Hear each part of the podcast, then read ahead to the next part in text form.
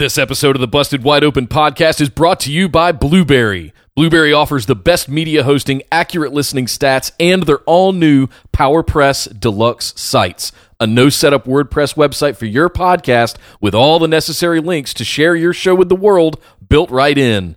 If you currently produce a podcast and are looking for a better host, or if you're looking to start a new one from scratch, head over to orbitaljigsaw.com slash BWO and sign up for the best media hosting and a PowerPress Deluxe site to get your first month absolutely free. That's orbitaljigsaw.com slash BWO or just use the promo code BWO at checkout for your first month absolutely free. And now, enjoy the show. Hi, this is Nick. And this is Andy, and we host The Concession Stand, a podcast from two guys who work in the TV and movie business right here in Los Angeles. And you're listening to Busted Wide Open on the Orbital Jigsaw Network.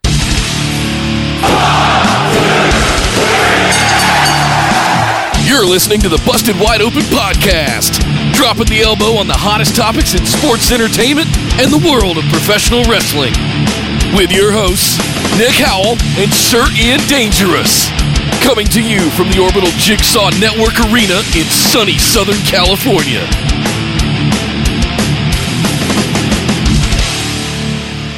Welcome back to the Busted Wide Open podcast. If this is your first time joining the show, I'd like to welcome you to episode number 60. I am Nick Howell. and fighting for my dreams so my dreams can fight for me. I am Sir Ian Dangerous. Yes! Nick, we I don't really even want to do an intro to this show. I don't want to set the table. I don't want to set anything up. I don't want to talk about how we had Raw and SmackDown this week and how New Japan had a New Japan Cup. I got to get right into the show. We got to get right into this and talk about the big news. Okay, okay, okay. All right, uh, we're, we're, we're not even going to waste any time. No. We're just going to go straight to Come this. on. Take it away, Ian.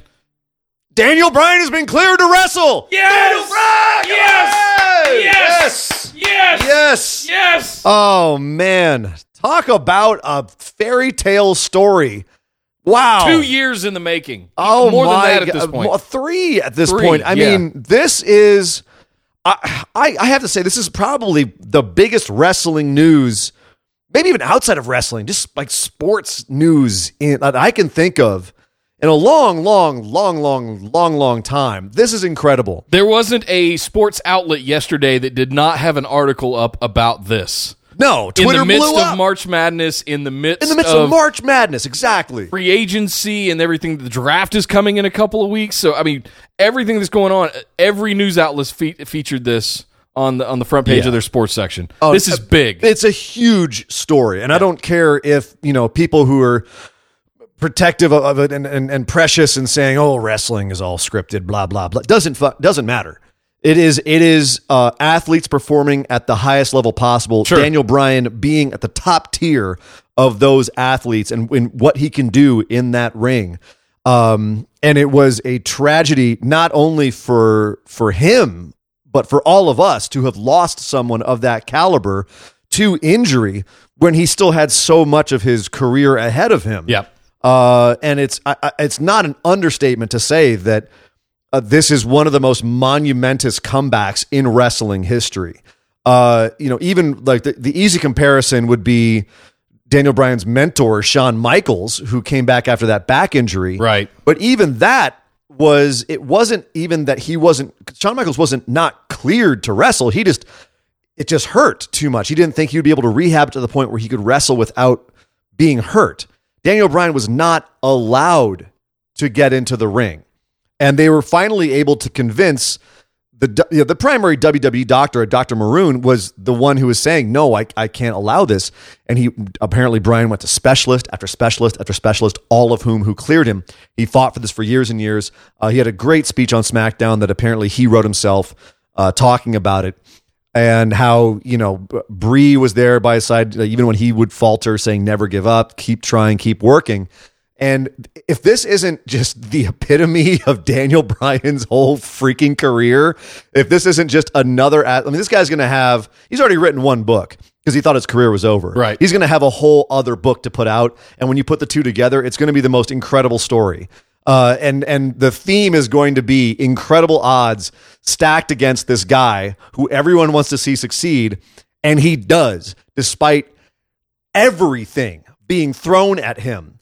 Uh, and we, you know, in the past few months, we've talked about how, well, wouldn't it be great if Daniel Bryan got cleared for WrestleMania and he was able to be involved in the Sami and Kevin Owens and Shane feud? That'd be great. And we kept always backing off saying, ah, but you know what? We don't want to jinx it. It's not too likely. Uh, it- you know, we do, uh, it's probably not going to happen, kind of thing. No, it happened. It happened this week, and it is. It feels fantastic. And if you're if you're a wrestling fan and you didn't get a little misty eyed or like shed one singular little tear when this stuff, or, or even I mean, for some of the stuff, for some of like seeing him do this speech, if you weren't bawling, then you don't have a heart. Yeah. This is this is some really like truly emotional stuff and it's one of those moments where you're I, I don't know i'm really proud to be a professional wrestling and sports entertainment fan because Yes. of moments like this which is out even outside of all the storylines this is real and this and it's an incredible incredible moment and an incredible story Yeah, one of the things I always come back to is when I tell people that yes, I do watch the secondary shows that they have out there on Hulu and on the network, the Total Bellas and Total Divas, etc. Yes, it's mostly goofy, but it does give you some insight into the lives of like John Cena and Daniel Bryan because they're involved with the Bella twins, uh, each of them individually, of course.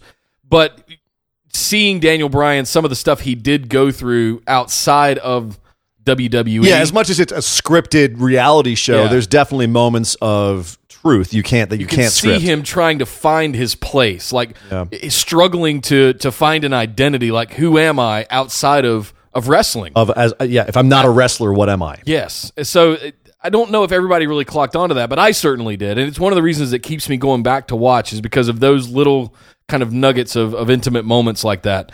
So I, you know, as we like to do some crazy shit on this show, let the fantasy booking begin. let the fantasy booking begin We got a big hint. We'll talk about later on SmackDown with uh, Daniel Bryan eyeballing the WrestleMania sign, not pointing like everybody else, uh, but mm, we got some stuff to talk about well, there. For and, sure. and everything that he can do after WrestleMania. I mean, how many?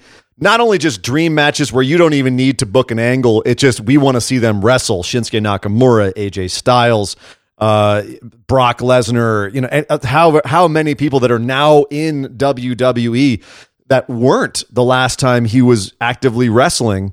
Um, you know, Brock Lesnar was, but like, what, wouldn't it be cool? Like we always said, wouldn't it be cool if he fought Brock Lesnar? He Yeah. hasn't. Um, there's so many people that he could go and, and have matches with that would be awesome.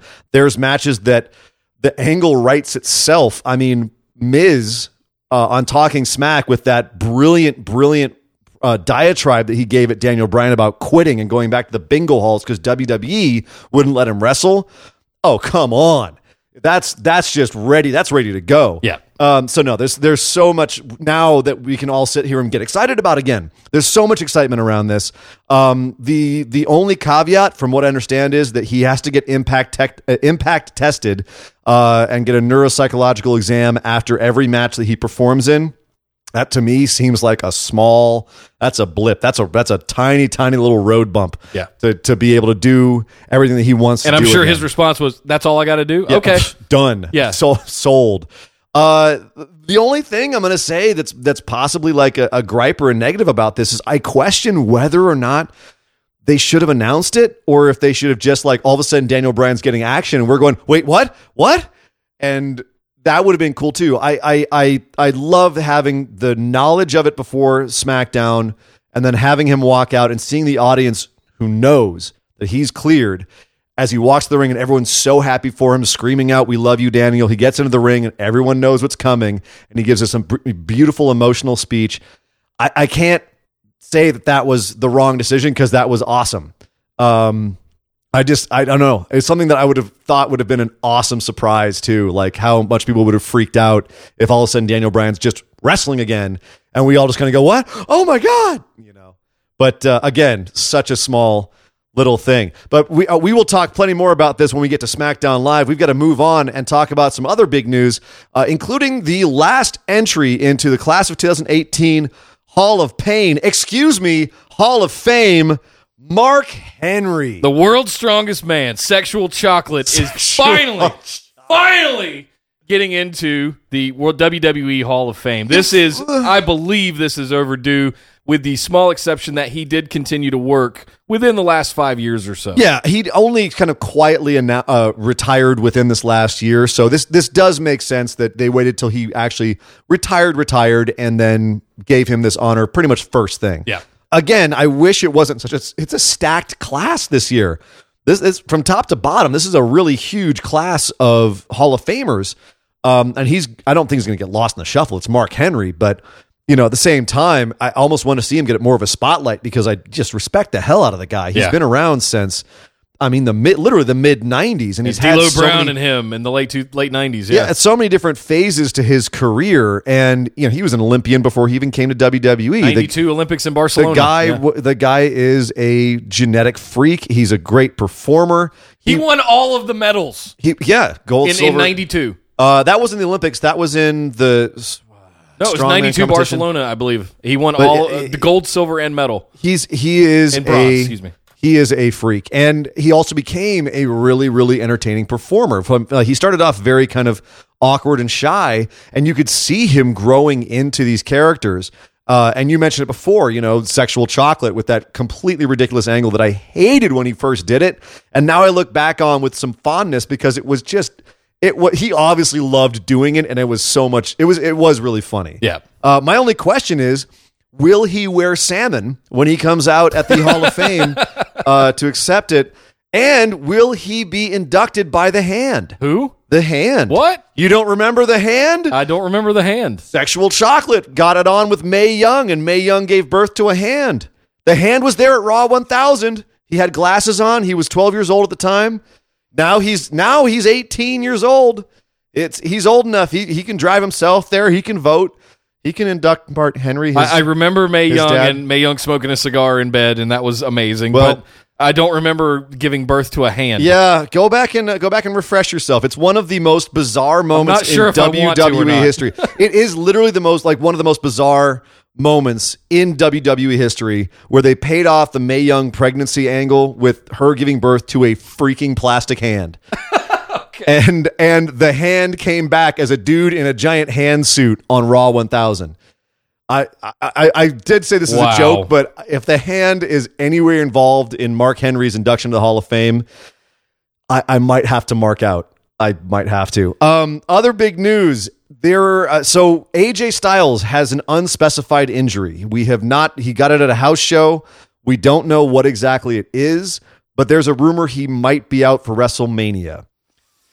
Ooh. Uh, apparently, he is rehabbing like gangbusters. He has said online that they will like he they'll have to cut his leg off to keep him from WrestleMania. I believe Uh, that. Triple H says he's he's basically working like a madman to rehab this injury, whatever it is. Um, so I, right now, no nothing to get too alarmed about, but uh, definitely still, you know, keep your fingers crossed for AJ here. He's a he's a genetic freak as well. Hopefully he can uh, he can get better and perform at a high level because that's a I mean, come on, this is the match he's wanted. It's the match we've all wanted. Him and Nakamura on the biggest stage of them all. And speaking of big stages, uh, also a more of a rumor than news, but it is being it's been confirmed by WWE that this is happening. Hogan, Hulk Hogan himself, is in talks to return to WWE. As an in ring performer, As of right now, it hasn't been specified. Just that he'll be back, whether it's as an ambassador, whether it's as an authority figure, whether it's as Braun Strowman's partner against the bar. no. We don't No. know. But uh, Hogan will be coming back in some form, it looks like, to. WWE. if I can bring us back to reality for just a second, we did have a second coming of Hogan, Hollywood Hogan, or whatever. A few second comings of Hogan. Sure. Uh, th- since then, he has been embroiled in turmoil over sex tapes and all kinds of stuff. That was the second coming I was referring to. Oh, uh, Go on. Shh. Okay. I don't know if this is a good move for WWE. I don't know, frankly, if this is the right thing to do with the sheer amount of actual talent that you have on WWE right now is to introduce a legacy superstar into storyline because you have so many up and comers and so many very very talented mid carders that need push that this is going. You I mean you talk about burying people? this is going to bury a few people if they go through this process. I, I don't necessarily know that it will bury people, although Hogan is the master of burying other people, but at the, and getting himself over. Uh, and really, the main problem here had nothing to do with anything else else other than the fact that he was caught on tape saying the N word about his daughter's boyfriend, and that was the major issue. And that's something that I- I personally don't think if they bring him back that he will be active for a while. I think he'll start off as, as an ambassador role, going around teaching other people how he can how, how they can learn from his mistakes, that kind of thing, and then eventually phase back in or, or show up every once in a while. I don't think it's going to be a regular uh, uh, occurrence. I think it's going to be a slow build into that. At least that's what I think they should do. I, I definitely think that's a lot of that is still very raw, how people feel about that. And Yeah. as much as he is a massive part of wrestling history and WWE history, um, they you know they were really quick to drop him when that stuff came out. So I don't think that it's like they're suddenly going to just be like, okay, well that's that's done with. Great, well we can move on. So so we'll see. Don't don't get your uh, don't get your knickers in a twist just yet. We still have no idea what capacity he will be involved in, and we will have to just wait and see. Well, that's our show this week, guys. Uh, look, uh, there's so much big news tonight. Uh, oh, wait, no, we're not done yet. We still got to talk about the You other thing. son of a! I, I you tricked me. Oh, all right. Well, uh, let's go talk about everything else that happened this week, starting with Monday Night Raw. So, starting off this week on Monday Night Raw, we had to talk about the opening segment, which was the suspended Roman Reigns reappearing in the ring uh, and telling Kurt Angle, who was giving a speech, that uh, he wasn't going to leave until Brock Lesnar came out and faced him in the ring because Brock Lesnar is a, a lazy bum who doesn't ever show up, and Roman Reigns shows up all the time. And where's Brock Lesnar? I'm not leaving. And so Kurt scuttles off to the back, and out comes some U.S. Marshals uh, to handcuff Roman and lead him from the arena. And uh, instead of being led away, Roman, of course, elbows a bunch of U.S. Marshals in the head, takes them out. And while handcuffed in the ring, uh, Brock Lesnar comes out, beats the stuffing out of him forever uh, until the me- the paramedics come out, put Roman on a stretcher, and take him away. Uh, but Brock tips over the cart on the way out and beats him up some more, and then they take Roman away for good. Uh, mm, so that's the breakdown of this segment. I I'm so sad I have to talk about this after talking about the the elated news of, of Daniel Bryan coming back. Uh, but uh, yeah, that was what started off Raw this week. Nick, what do you what did you think I'm, about I'm intentionally being quiet over Mhm, here I know, I can sense it. this made me hot. This made me not the good kind of hot, but this made me boil. And after a couple of weeks where we had really good stuff going on it, with centered around Roman Reigns, and I was starting to get on board with this whole idea of Brock not no showing all the time, and Roman being able to call that out in a very emotional kind of way, and it wasn't the pouty face kind of mm, yeah I'm Roman Reigns. Mm. Why isn't Brock here? Huh? What's it? What's, what's he going to be doing? What? Why am I here all the time? Huh? Welcome back, pouty faced bullshit Roman Reigns. Oh, and to your point, U.S. Marshals, they're an arm of the federal government. What, what judici- are they the- doing in, the at a- judiciary branch? What are they? What are they doing running security for a wrestling show we all know these are local jobbers that are getting paid to put on costumes. Okay, fine. But they got at the ninety nine cent store? That's the. Uh, come on. I mean, th- uh, this was. the- I come on. Okay, wrestling can be dumb. WWE can be dumb. This was Saturday morning cartoon dumb. Come on, make it local PD.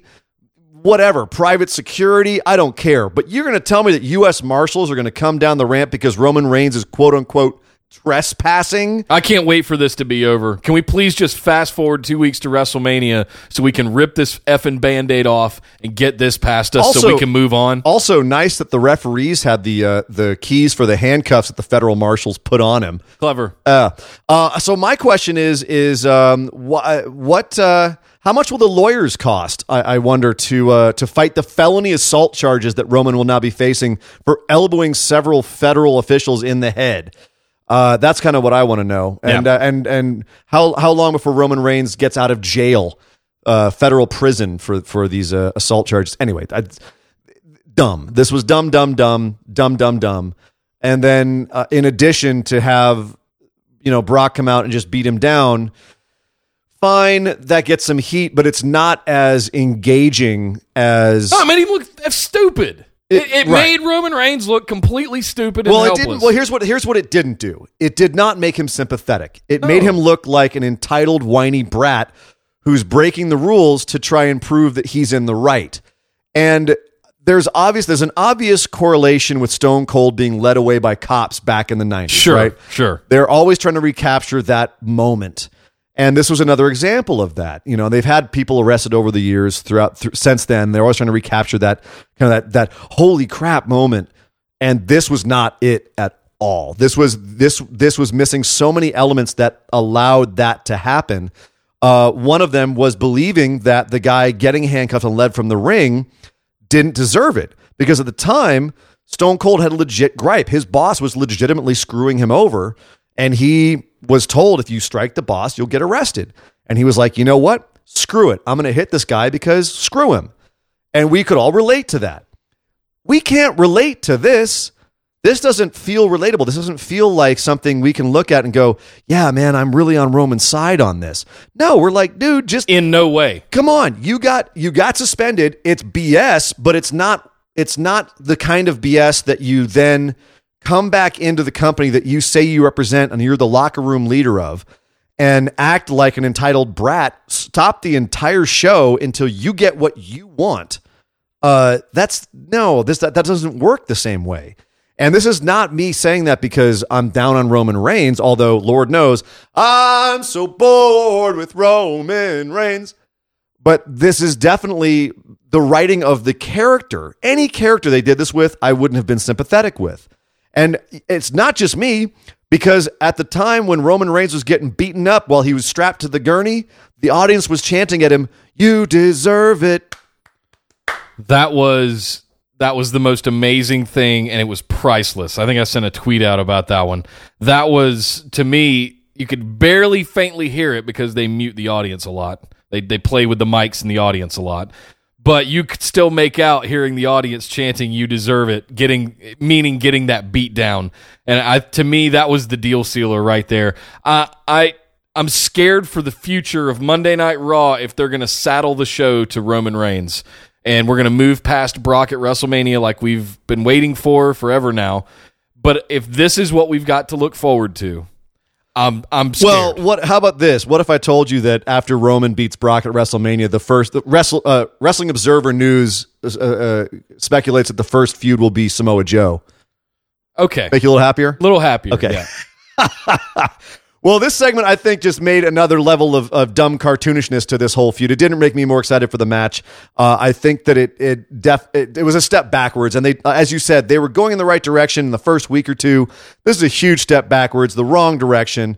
Uh, but somebody liked it because it's got six million views on YouTube. So uh, something else that pretty much at this point you can only see on YouTube is the ultimate deletion, which we've been waiting for for however long. Finally, they're allowing Matt Hardy to Better part of a year now. bring his vision, his actual vision to WWE. They've tried to rip it off a couple of times with uh, New Day versus the Wyatt family at the compound and and uh, Randy Orton and and Bray in the House of Horrors match. They've tried to rip it off.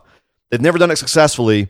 Matt did it this week, but it wasn't on the Hulu edition. It was only on the live version. If you want to watch it on WWE.com, you have to put the pieces together because they broke it up into five different segments. I- I can only imagine it's because they want it to they want to get those YouTube clicks and get that ad money from people watching it on YouTube. But this is just frustrating, really. And and when you come couple it with the fact that on the live show, uh, right before it, the first thing that that happened before you see it was Michael Cole saying, "Well, what we're going to see next is obnoxious," and even Corey Graves is like, "What the hell are you talking about?" And Michael Cole looks right in the camera, and goes, "I'm sorry for what you're about to see." and then we cut to ultimate deletion. Now, again, we don't know exactly how much it, you know, uh, Michael Cole writes his own script, but we assume that most of what he says is basically Vince. He's Vince's mouthpiece. Yep. Uh, and if that's what Vince thinks of this, then why even do it at all, man? Like, come on. It- it- It's why why bomb it before it actually happens? Um, in addition, I'm frustrated with that because this the Ultimate Deletion is the best thing that Matt Hardy has done since he's come back. Agreed. It's also the best thing that Bray Wyatt has done in years. Agreed. It was absolutely everything that this feud needed and both of those characters needed. Knocked it out of the park. Not as good as Final Deletion, the very first one with just Jeff and Matt, but definitely uh, up there. It was one of the better ones that they, that they've done. Compared to them laughing at each other on the Tron, yeah, this is night and day. And they even said in Ultimate Deletion at one point, the laughing is over. Yeah. Now it's time to, you know, fight. It was it was great. And there was so much there was character building in that. Uh there was a lot of story that was going on. There was a lot of kind of subtle uh I, I want to even say like meaningful, if I can even use that word in something this kooky and loony. Uh, when it came to Bray Wyatt's character and how they called back to his character, his origins, um, aspects of his history and who he was, and then ultimately, the, ultimately at the end, to have uh, you know Señor Benjamin pop out from underneath the dilapidated boat and throw a little globe into Bray's hands, so he finally is holding the whole world in his hands before he gets dumped in the lake of reincarnation and uh, disappears. Which, by the way, if you don't know anything about the deletion series and you just heard me say all that, you're probably going, "What the actual hell is going on?" Which is kind of the point. That is Yeah. the point of the deletion stuff that Matt Hardy does. Is it's just so goony and so out there, uh, but it's a lot of fun. Well, let's switch gears and talk about Bray for a second. I think one of the things that they did really well in this segment is showcase the journey of Bray Wyatt. And if- if, you if you remember, I know you have to dig in the memory banks quite a bit, listeners, but it's about three or maybe four years ago now when the Wyatt family was debuting. There was a good six months of nothing but like video packages of him rocking in a chair in the barn with the lantern and all of that stuff before we ever saw them walk out onto the stage. He was terrifying when he first Yes. came out. It was like five years ago now. I so mean, it's been a while. So they and they called back to all that in you know the video cutaways and stuff like that, little flashback kind of things. Hmm? When you know Bray, do you remember this house? Do you remember? Does this look familiar? Yeah. You know, uh, I thought that was fantastic. And my hopes for this is kind of along the lines of what you've been saying for a long time. He needs to go away for a while and come back and reinvent. And I, I'm hoping that that's the angle they take off of this by throwing him into the lake of reincarnation and his corpse being gone. That maybe that was the exercising of Sister Abigail, and he comes back as a new or something. Bray Wyatt. Just yeah, right? whether it's a new Bray Wyatt, he's still Bray Wyatt, but is completely different in his presentation, or even mostly different, or if it's it's a whole new character or whatever. Whatever he whatever he's been doing is not working anymore. And largely it's their booking of him. Because with what he had started with, and this is, I mean, we're we're, we're just rehashing what we said about Bray for the for the entire length of this podcast. Right. The entire time we've been running this podcast, we've been saying the same thing: uh, is that Bray is dead. The character is dead. It put a put a stake in it. It's over. Um, and they've just been spinning their wheels on it. He's just been sinking deeper and deeper and deeper over the course of the last year and arguably the last few years. Yeah. because he just can't win big matches. And once they split up the Wyatt family, that for me, that was kind of the line in the sand. But I remember them being a powerhouse when the three of them were together, unstoppable. And it worked well as a sort of entourage or a faction. It began when he lost to John Cena at WrestleMania 30. That was when it began because that was the big match where if he could have done something to to turn Cena, we would have all believed in his sort of cult personality. Yeah, okay. Uh, and then it was then he kept losing matches and losing matches, and it was just a downhill slide with with moments of like, oh, maybe they'll save it. No. So again, I you know I don't want to belabor this too late, but I think that this was a good way to send off the character. Um, I- definitely feel like I, I've been down on this feud because I've worried that people aren't into it. Uh, and obviously backstage might have the same kind of feelings. Yeah. But this was, I really enjoyed this. And I thought that this was everything that I wanted from this. I just wish everyone on Hulu could see it too. Me too. And we did get a Brother Nero cameo. Yes, I, I know you probably jumped out of your seat when you I saw did. the brother Nero pop up. Yes. Yeah, and hey, apparently, Yes! Yes, apparently, uh, Jeff Hardy, uh, no real repercussions from his DWI arrest. He's working out the performance center, so we might see some brother Nero come WrestleMania. Just saying, just saying. Uh, another segment we have to talk about the Intercontinental title picture. Uh, Miz coming out again, acting like Rodney Dangerfield, saying he gets No respect. no respect at all. No respect at all. Uh, everyone else is having their their matches, and he's got to have this two on one match because he's the Intercontinental Champion. It's just not fair. It's not fair at all. And he's got to face these two indie darlings in Tyler Black and Prince Nevitt. Uh, I I don't know if he intentionally screwed up Finn Balor's indie name, and I kind of like that. I don't know. I, I I like the fact that he might have intentionally like Jerichoed it. You Yeah. know, just been like, yeah, whatever. Tyler Tyler Gray and Prince Nevin. Eh. I like that. I like that he might have intentionally screwed it up. Um, but I do like the fact he's positioning himself as the company guy against the indie guys, right? Uh, he's he's getting the hardcore fan heat from doing that. I and I I dig his tactic on that. He's he's once again putting himself in a great position here. Uh, and then we had I, what I, something I didn't think was the right direction to heat up this match, and that was having a six man tag match between uh, the, the Balor Club, Finn Balor and uh, Gallows and Anderson, and Miz and the Miztourage. Well, I want to say something about this real quick because this is kind of the original feud that feels right.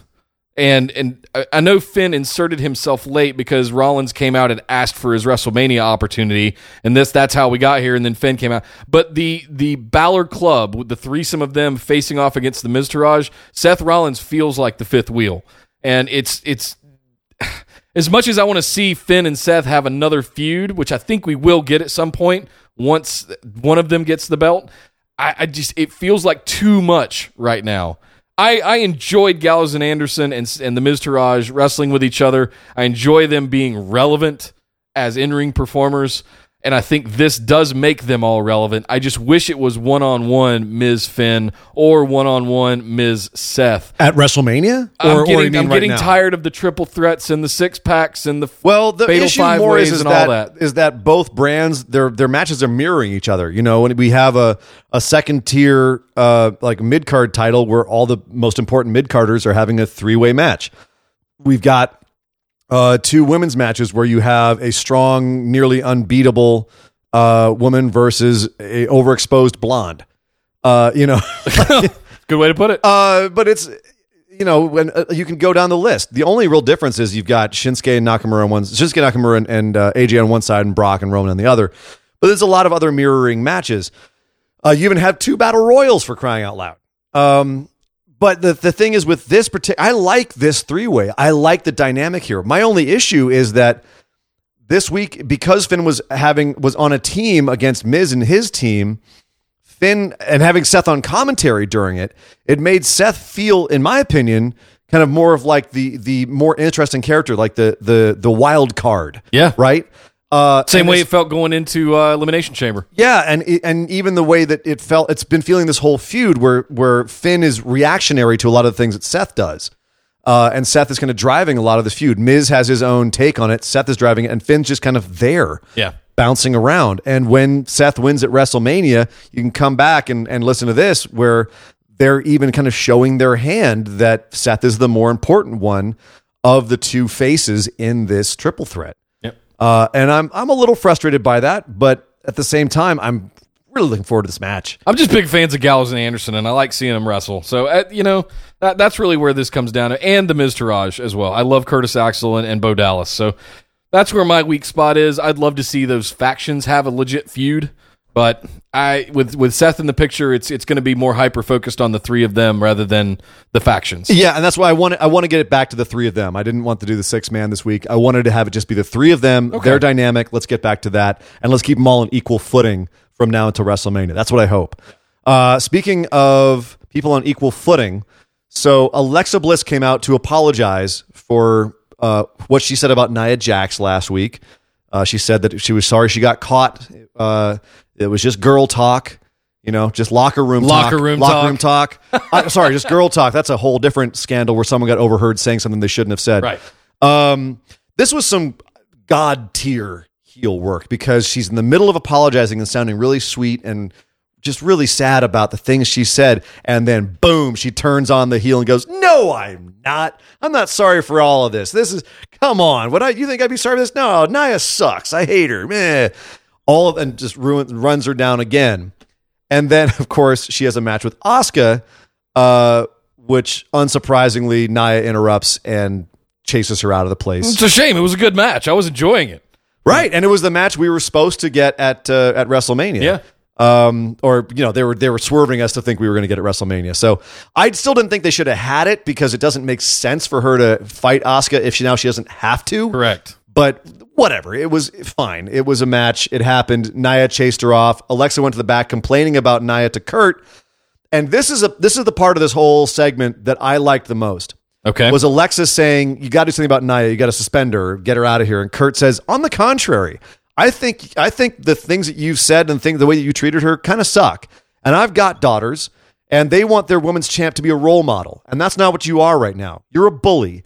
And frankly, I don't like bullies. And so, therefore, I'm going to put you against Nia Jax at WrestleMania. How do you like that? I loved that. I loved that angle that, I mean, he kind of buffed the middle of it, but I liked where he went with it, where he made it about the women's championship being held by someone who represents uh, the values that that belt should represent, and that it's an anti bullying angle now. It's about uh, Alexa being a bully, Nia being bullied for how she looks, for her size, and all of that, and wanting to get you know her comeuppance on Alexa Bliss, this mean girl. They're literally going for a mean girls angle, and I dug how they presented this this this aspect of it. It, it was it was tasteful and not in it was it was mean girlsy, Exactly. but it had taste and class. Yes. right. It, it was the, the good sticking up for the bad in a way, and I, I love I love that angle. I'm and I'm um, of course this is what we this was the match we knew we were going to get as soon as we found out Asuka was going to Charlotte. This one's a no brainer. Yeah. Um. So I'm not I wasn't surprised by it. I was waiting for that ball to drop. If I'm being honest, but. Yeah, it, it- call it the anti-bullying match. Yeah. for WrestleMania, sure. Fine. I'm I'm I'm that's cool. It's, I'm I I dig the uh, I dig the angle they found for this match. Yeah. Uh, as opposed to just having like ex friend against ex friend. I wish Nia would stop screaming though, because it's it's terrifying. I, I actually get scared and have to turn lights on because it sounds it's kind of like a point, man. velociraptor just going crazy. A 300 pound velociraptor who could kill you, Nick. She could bench press you. Speaking of 300 pounds, let's talk about Braun Strowman. uh, apparently, he is going to have a two on one.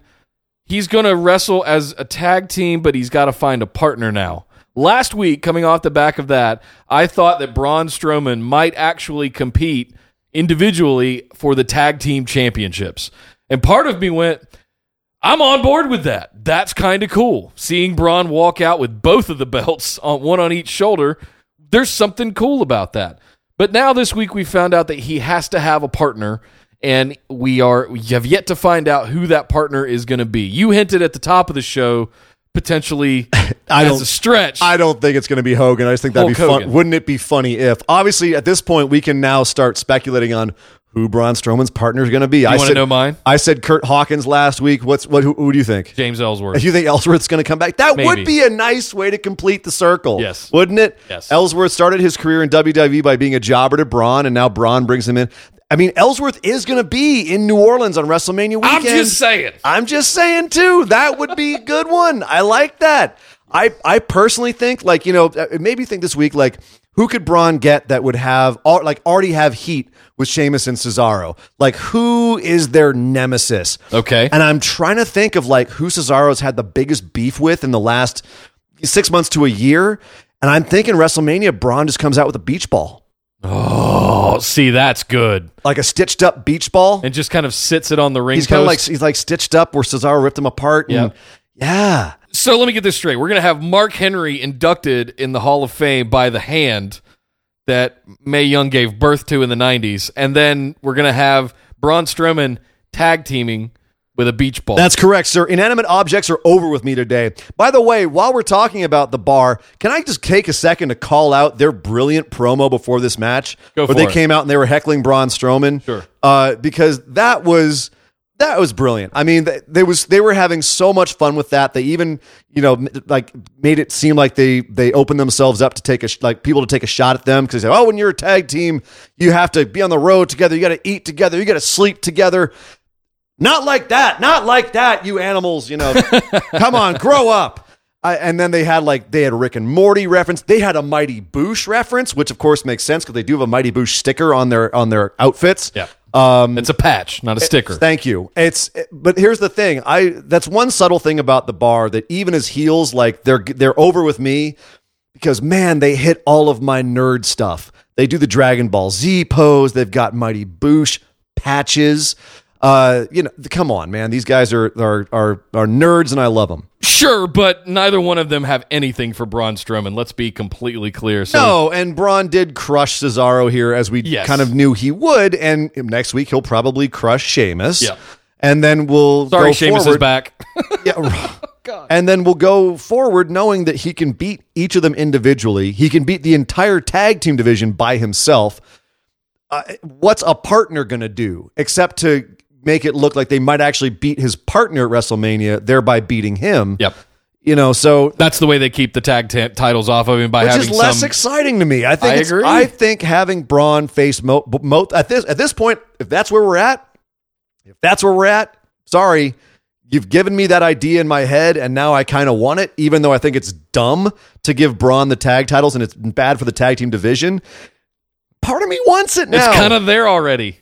You know. part of me wants it. Like, don't let it last for too long. But that's funny. That's fun. Uh, but I, it, it's dumb. As I said last week, I don't know which side of this to come down on because there's the there's the purist in me that says that's dumb, and then there's the sports entertaining guy that's like, no, that would be pretty. That would be pretty fun. Yep. So Well, hey, speaking of fun, let's talk about uh, Cena calling out Taker Part Two. I thought we were going to talk about something fun. Uh, This wasn't fun. this was this borderline got cringy. If I'm being honest, with you. Borderline? Yeah, I mean, it- it, Borderline? It, was still John Cena esque, entertaining kind of stuff. This took but- a running leap into cringy as Yeah. far where, from where I was sitting. You know, Edge on his podcast, on the Edge and Christian podcast, they called last week's promo hokey. If last week's promo from John Cena was hokey, this this week's was a full on circus. This was Wisconsin sharp cheddar. this was brutal. Uh, just him saying, you know, Undertaker, you're a coward. You're not coming out and and facing me. And I wish that that was because when I say it, it sounds oh, ooh, but no, the way that John Cena presented it, it was downright Nickelodeon. It was just weird. And then on top of it, when he's waiting for an answer in, by the way, Texas, Taker's home state, right. Um, although isn't he isn't he actually from Tombstone, Nevada, or something like that? I don't know. But uh, double check Christ. myself on that. The fact that I don't know that off the top of my head makes me question my wrestling cred. Uh, but no, so he's in Texas. He calls out Taker. He's waiting for an answer. I want an answer. And out comes Kane Kane. Out comes Kane to to, Right. to choke slam him. to stand there for ten minutes while everybody looks around and tr- people try to figure out Boy, the happening. audience felt deflated at that point. I, One they- choke everyone's slam kinda and out the door. Great. And Why'd now we have put a your gear match. on? We have a match: John Cena versus Kane next week. Oh my God! The only the only thing that the only thing that will save it is if Taker comes out at the end, or if there's a bong and everything goes purple, and that's how the match ends. You know, something, uh, something, something. Taker has to happen next week. Kane comes out with a coffin. Uh, there's, I mean, I, I people are already starting to say, "Wow, is it going to be Kane versus Cena at WrestleMania?" Yeah, that's what- that was my thought at the end of the show. I was like, Ooh, really? Ooh, that would be that would be a debacle. A debacle. That's the best we can do Yeah. for John He- Cena. that being said, uh, let me take another tack and say, okay, let's say Undertaker doesn't want to work a match solo because he's, you know, aches and pains, whatever. What if it was Brothers of Destruction versus Cena? And it was Kane and Undertaker? Because I could get nostalgically happy. I mean, Undertaker alone is I'm nostalgically happy. Undertaker and Kane together again as the Brothers of Destruction against Cena? I could get down with that. You so you think Cena would be willing to do a two on one handicap match just to get to Taker if he had to get through Kane first? I think it would be it would be a more monumental match to have Taker versus Cena. I think that would be the 100%. ideal. That would be the ideal. If they ended up giving us Brothers of Destruction versus Cena, I wouldn't be mad at it. I'll put it that way. I wouldn't be mad at it. Uh, just as long as there's pyro. There's not going to be pyro. There- Actually, there might be at WrestleMania. That's true. There WrestleMania. might be. I don't know. Oh, So well. anyway, what next Speaking week? of things that don't get pyro, uh, or even put on the Hulu edition, let's talk about re- the revival. They got a win. they did get a win, but over Titus Worldwide, so it's kind of you know it, it is what it is. Sure, but it's a win's a win because wins count, right? Well, yeah, and this is where we're gonna, we're going to begin a section that we call uh, "Everyone's in the Armbar." Right? Everyone's in the uh, Andre the Giant Battle Royale. Uh, the Revival put their hats in the ring for the Armbar. Say they're going to be the first tag team to win it. I don't know how that's going to work, but okay, guys, great. Uh, and that's what this segment was all about. Was just they're in the Armbar. Well, hey, speaking of battle royales and matches at WrestleMania, are we actually going to get Bayley and Sasha because they lost to Absolution this week? They did because at this point their their friendship is so uh, tore up that they can't even work together as a tag team. Fine, we're slow building this fall apart of their friendship. What I'm hoping is it finally culminates in the women's battle royale at WrestleMania where they they finally, you know, start actually fighting each other and then we can move forward from there with an actual storyline with the two of them on the main roster because there really isn't a place for them to there's not enough time to build it before WrestleMania to a decent match and I don't I don't think it would have a good payoff and there's no room on the card. Yeah. So at this point Well, the question is, what do you do with Absolution at that point? Because they, put them they in the put them in the women's battle royale and let them do stuff. That's all there is. We're going to talk. I mean, this we're about to get to SmackDown Live. At half that show was, by the way, they're in one of the battle royales. Okay, great. Moving on. That's that was half that show. So uh, if we're already talking about it, we might as well move on and talk about SmackDown Live. Okay, we're back. We can talk about Daniel Bryan again. Okay, we got past that Raw stuff. All right. Okay, back to the big news of the week. Daniel Bryan opens the show. Come, well, actually, we opened with a video package uh, narrated by uh, Tom Phillips saying it was uh, all of this stuff. The press blew up, tweet storm city, city everything going on. Running down his whole history. and- Yes, yeah. beautiful, beautiful video package to open up SmackDown. Well done. And then Daniel Bryan comes out, and just the crowd erupts like I haven't heard since he won at WrestleMania. I don't know how the crowd. I mean, he was he gave about an eight or nine minute speech. Yep. I don't know. I'm how the crowd was sitting down for. Okay, I was looking at the audience. I'm like, everyone's sitting down. I'm like, how are you guys sitting down? I'm standing up, and I'm in my house. How are you sitting down for this? And they were they were live when they had to be. Like you know, some there was yes chance. I'm not gonna lie. I expected a lot more yes chance. I expected the crowd to be a lot more hype. But uh, just ask Tye Dillinger. That's just Dallas. yeah. Um, but yeah, so I don't know. Whatever. I I I was I was hype as hell.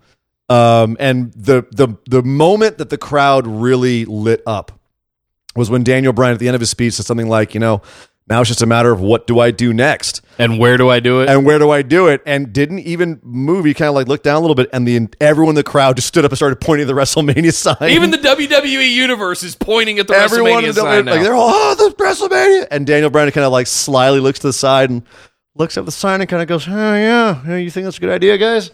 That was a that was a fantastic moment. So he closed it out by saying that he needed to speak with Kevin Owens and Sami Zayn, but that oh, they Oh, yeah. had not arrived yet. Right, because who doesn't arrive for a show? Right. You know, oh no, I'm going to show up to the show I'm supposed to be at halfway through. It's not like they, like they haven't been there for two days already. you know, I only I only show up to my job halfway through some of the time. Yeah. Oh yeah, of course. Whatever. It's fine.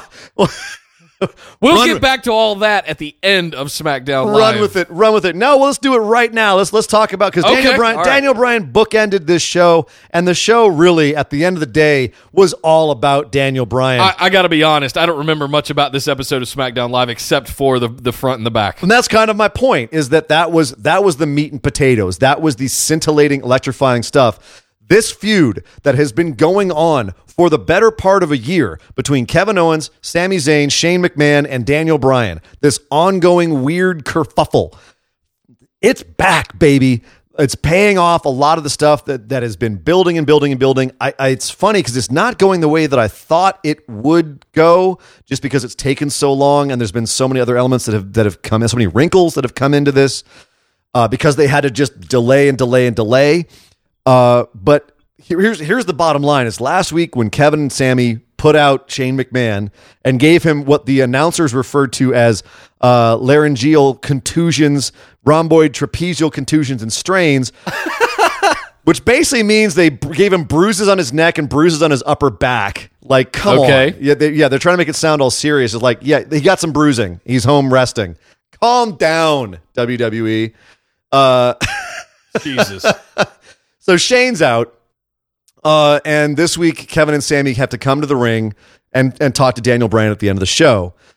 And Daniel essentially admits, like, you know what, guys, I was kind of living vicariously through you. Like Shane was Shane was right. Like Shane admitted last week that he was wrong uh, in getting too involved, and he recused himself from being commissioner. I'm now saying I was wrong and I was living through you guys too much, and I don't approve of your guys' tactics, and I especially don't approve of you guys coming into work and beating up your boss. Like you cannot do that. I love you guys, but you can't do that. So you're fired. And he fired Kevin Owens and Sami Zayn. And my God, Nick, the acting in this section between all of them, like the, it, I- riveting, Yes. riveting. Top line when they call like there's a lot of there's a lot of wrestlers who cannot act. And here's the thing in modern wrestling, I, because it's so story driven, modern WWE, modern sports entertainment, let me clarify. It is so story driven that you almost, I'm surprised they don't have acting classes at the performance center. I bet they do. But I, but I mean, how professional are these acting classes? How Power much time- speaking kind of stuff, you know? But it's that's the thing. It's it's more promo class as opposed to acting. Yeah. You know, you can't. Uh, uh, there, I don't know if they teach what these three guys are able to do. What, what what they did in this segment, the way that Kevin and Sami reacted to a guy they thought was their friend firing them. And the betrayal and the hurt and everything, and and Daniel Bryan with the mixed emotions. I've said Daniel Bryan's been doing incredible performances, nuanced performances for the last six months with this whole angle. Yep. And this whole segment was just, I, I, I was glued. And then when they stopped and jumped Daniel Bryan and started beating him up, I had this mix of excitement and like terror, like, oh God, don't hit him. It's Daniel. You can't hit Daniel Bryan. Don't Like, hurt him yet. Wait, you can. Oh, he's And then I- cleared. I- yeah. And it's funny. So before I watched SmackDown, I saw a GIF online or GIF or whatever Jeff. okay, GIF, uh, where he was. It just it was just a GIF of one of the moves that happened uh, in this in this beat down where uh, Kevin and Sami are beating down Daniel Bryan. He fights back. They end up overwhelming him and beating the crap out of him. And it was Daniel Bryan giving Sami Zayn, I believe, a dragon suplex, uh, a nasty snapdragon suplex, and you know, just old school Daniel Bryan and Sami, of course, being a, a god and being able to take these kinds of things. It looked great, and I'm not gonna lie, it made me emotional just to see Daniel Bryan giving this very technical wrestling move.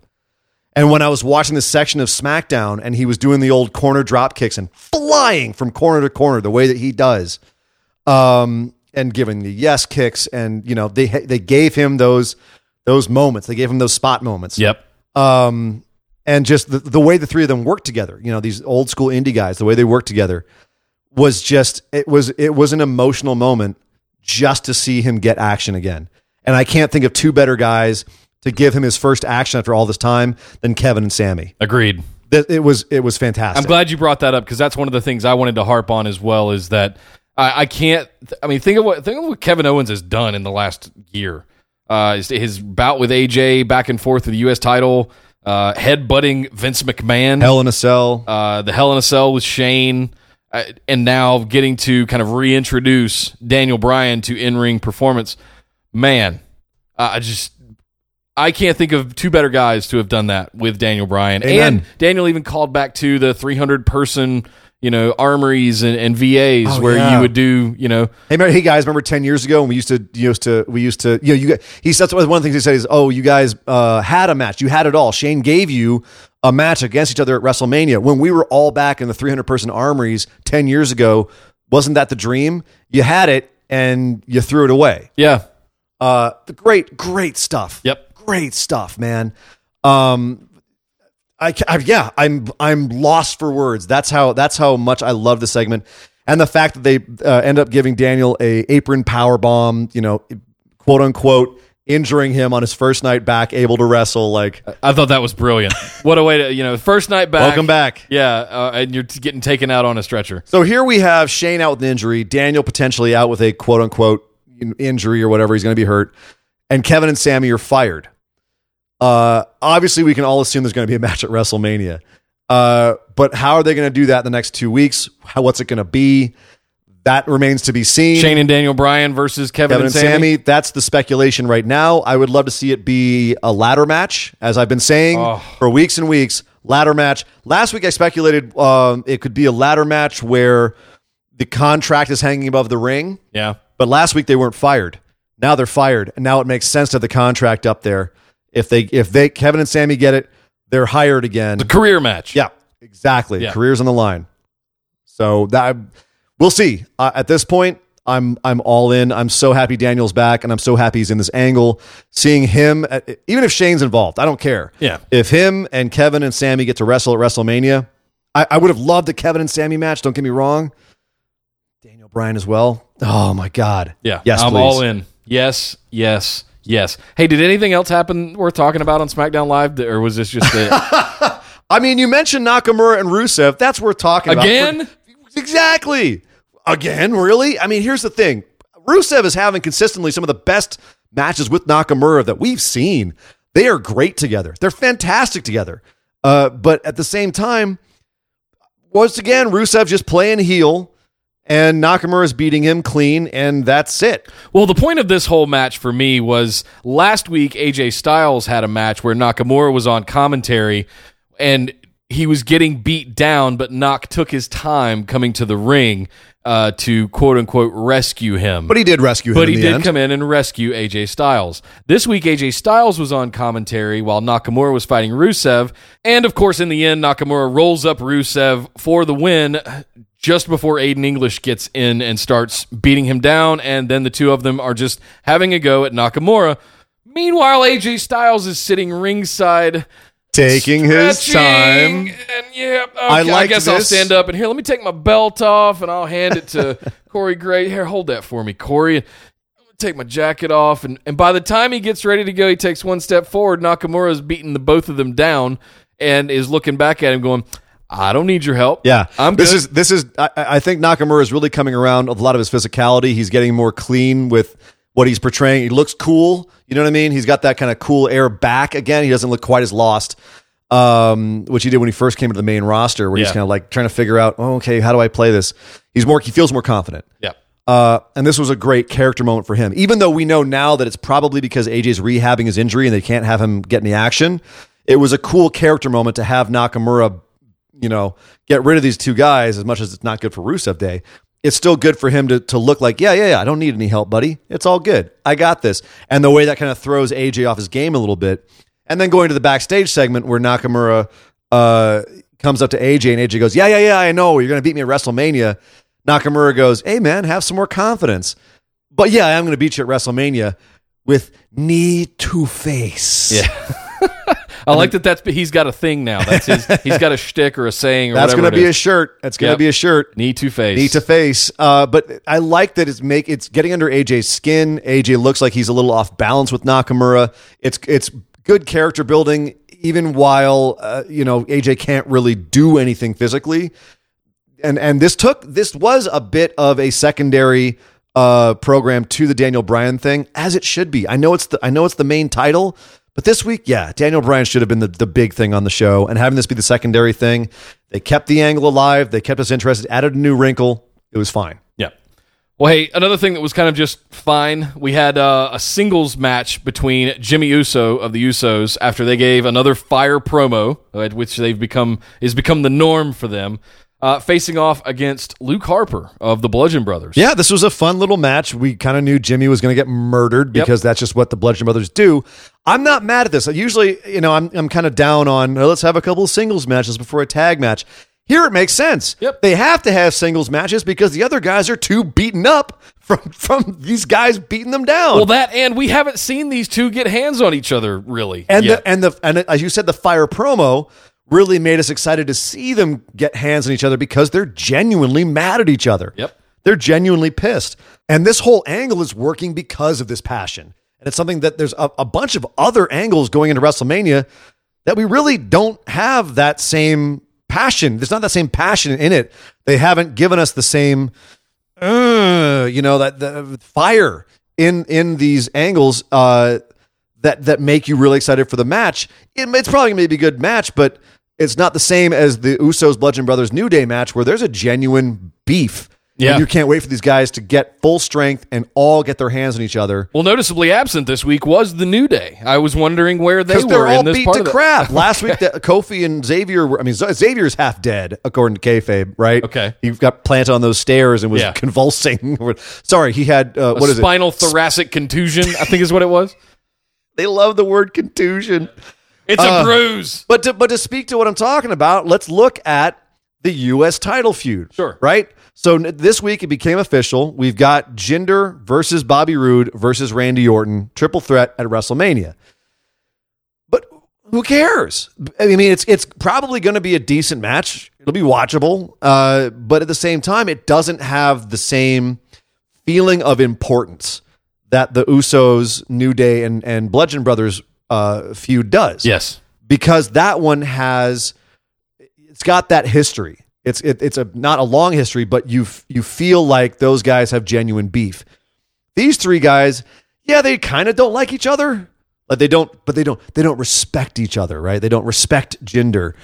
Uh, and Bobby and Bobby and uh, Randy are kind of like, well, I respect him, but you know, he's he's got my belt, and then the, there's no fire here. There's no real passion in this uh, in this feud. Funny enough, Jinder's the only one bringing any ener- energy to it, even Right? though it's not that good. I mean, we don't expect Randy to bring a whole ton of energy. Sure. Uh, and I'd Bobby's expect more, a little bit out of Bobby. Bobby's a little. Bobby's pretty even keel. Like Yeah, he's, he's okay. you know he's he's again he's just better as a heel, but he tends to be pretty you know one level. Let's go back a year. Would we ever be talking about Jinder being the heater in a match? You know, just to be that kind of fire plug and ha- bring the kind of energy that he's bringing to this to, to a feud with Randy Orton, Right, still can't cut a coherent promo, Right. but dang, he definitely goes out there with more energy than Randy or Bobby this week. Yeah. I get credit where credit's due. Um, speaking of giving credit where credit's due, Natalya had a great match with Charlotte this week. These two ladies obviously know their stuff and they know how to wrestle. Uh, Natalya had a beef where she said Charlotte gave away her wrestle Natalya's WrestleMania match to Asuka, so Charlotte wanted her shot. Uh, sorry, Natalya wanted her shot at Charlotte. Had a great match. Ended with what I thought. I think it's um, scaring me. I think it, they are they're showing their hand or they're they're playing up the wrong thing. It makes me scared where they're going to go. Carmella came out to interfere with her Money in the Bank briefcase and and made it look like she was going to cash in. Uh, at all of all places in the middle of this match, caused a distraction. Uh, Natalya gets the roll up. Charlotte loses and is suitably angry afterwards. But Carmella again teasing the cash in. Now, the thing that made the Seth Rollins cash in at WrestleMania so good was it came out of nowhere. Yep. Like there was speculation online, but they didn't hint at it at all. They didn't remind you he had the briefcase. They didn't show you that he was looking at the match. It just happened. Oh, the first thing you heard was during at the end of that match, the, the music kick, and he comes sprinting down the ramp at WrestleMania. Oh, I know. I was there. Oh, I believe you, but I mean, it was I remember going, pop. "Oh my god!" It's the biggest pop I've ever heard live. yeah, Uh, and and here I'm worried because having Carmella cash in legitimately at WrestleMania is, I think, the best way out of the Charlotte Asuka match, as I've said over the last few weeks. yep. And I think, it, and I you, I don't think you can have the first women's Money in the Bank uh, winner fail her cash in. I mean, you can. I, I agree with that completely, but, But- I, I, to counter what you're saying, I, I where you're going with this, I think they're teasing it the right way because she's cashing in on Charlotte, and I think when she comes in and does it at WrestleMania, it's going to be it's going to be on Asuka, like you've been predicting, because Asuka will have beaten Charlotte to be the Right. new champion, Right. But it will be one of those slobber knocker kind of matches because those two are going to go at it, yeah. and they're leave, both going to be beaten injured. down. Right, like Yep. Charlotte will take out one of Asuka's legs or Sure. something, and then yeah, that's what I'm hoping, and I'm hoping that it will still be enough of a surprise or of of course she is, oh my god, of course she is, kind of moments. But I just still don't think they should be teasing it this much. And then That's it becomes thought. a chase of everybody chasing after Carmella, and Carmella's kind of the scared kitten that's running away from all well, the yeah, big you can have your you can have your monster uh, champ over on Raw with Nia, and then you can have your chicken shit heel over on SmackDown. Yep. So I think the dynamic still I. I think it's all going to work out just fine. I'm not worried about it at all. Uh, somebody I am worried about is Tye Dillinger. Uh, let's talk about that that match here to close Enhan- out. enhancement Dillinger. Enhancement Dillinger. That's a Yeah. great way to put his right in the guts of the show. We had two matches that kind of meant more of a seven, absolutely dude, nothing. not quite a ten recently. oh, Uh, now we've got you. now Baron Corbin can't even get you in an end of days properly. That was the one thing that stood They out botched for this that. match. They botched the hell out of it, and of course to save it, threw him out of the ring, Brought him back in. brought him back in, and all right, let's try it again, and they landed it. One, two, three. Baron Corbin over Tye. Tye, I don't know. It's I, They're I had such high hopes for both of these guys, and they're kind of floundering. Well, they're both in the armbar, and that was the whole are. point of this match being there. This the one downside of WrestleMania season is that on one side you have these feuds that are ready to go, and you're building them, even though some of them may already be like too ready to go, and you really have nothing to do but spin your wheels. Fine, you've still got feuds that are ready to go. On the other side, you've got people who've got nothing at WrestleMania, but you still got to fill time. So you know half the roster is going to be basically thrown into a big battle royale at WrestleMania. So all you can really do is have a whole bunch of meaningless matches with them. And that's all this was. Hey, Corbin and Tye had a match. Corbin won. By the way, they're both in the armbar. Moving on. Uh, Becky and Naomi have a, a match against the Riot Squad. And they're all in the women's battle royale. And Becky and Naomi win. Cool. Moving on. That's just, that was the guts of this show was matches that meant nothing. And they were a bit of a slog to get through because they don't mean anything. Yeah. They're just a way to promote the fact that there's a battle royale at WrestleMania.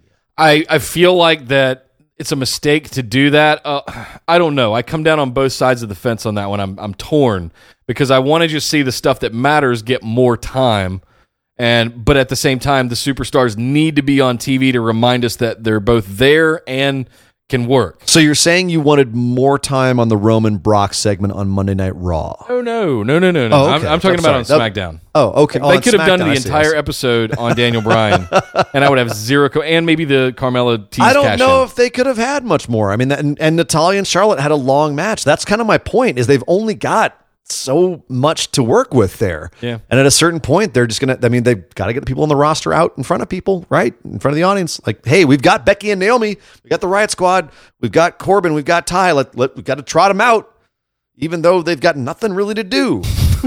So. It's a downside, but at the, Yeah. you know, at the same time, at least again, we had the highest of highs.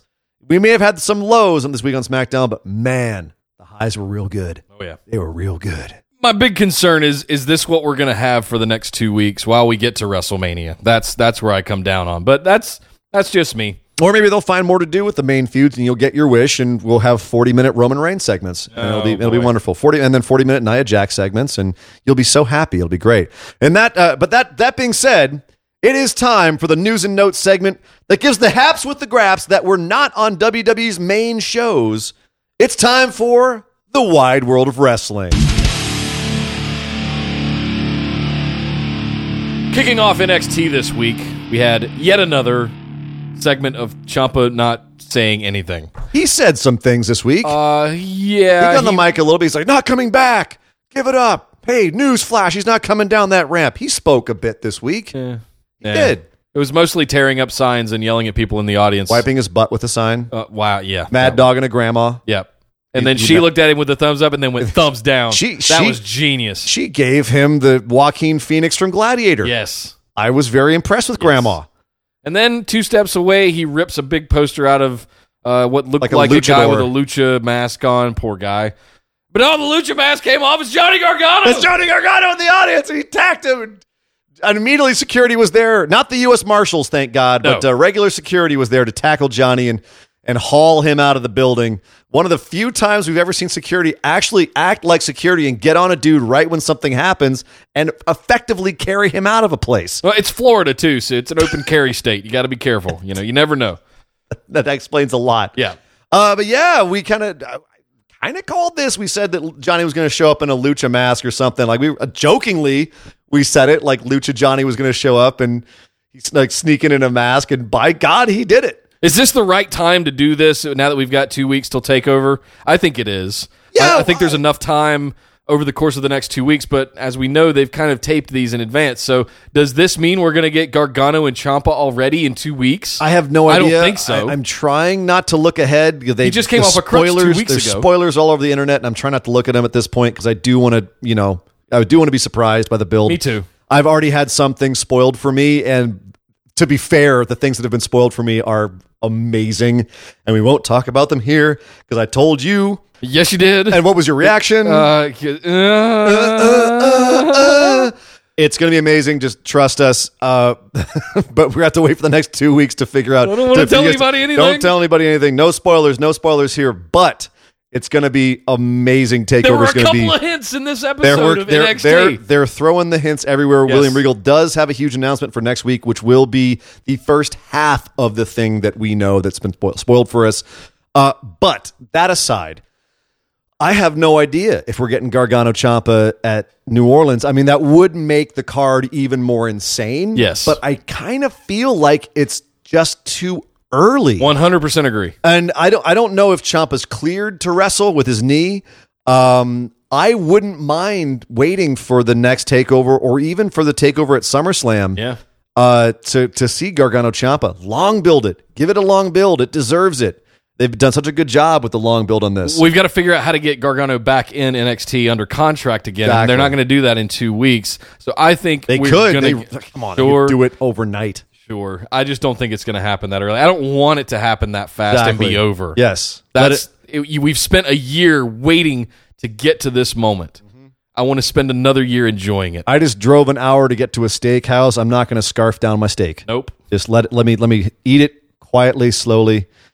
Um, vegetarians out there might not understand this. Sure. just think of think of a shiitake mushroom. Yeah. All right. So next up with the in the uh, I don't know either.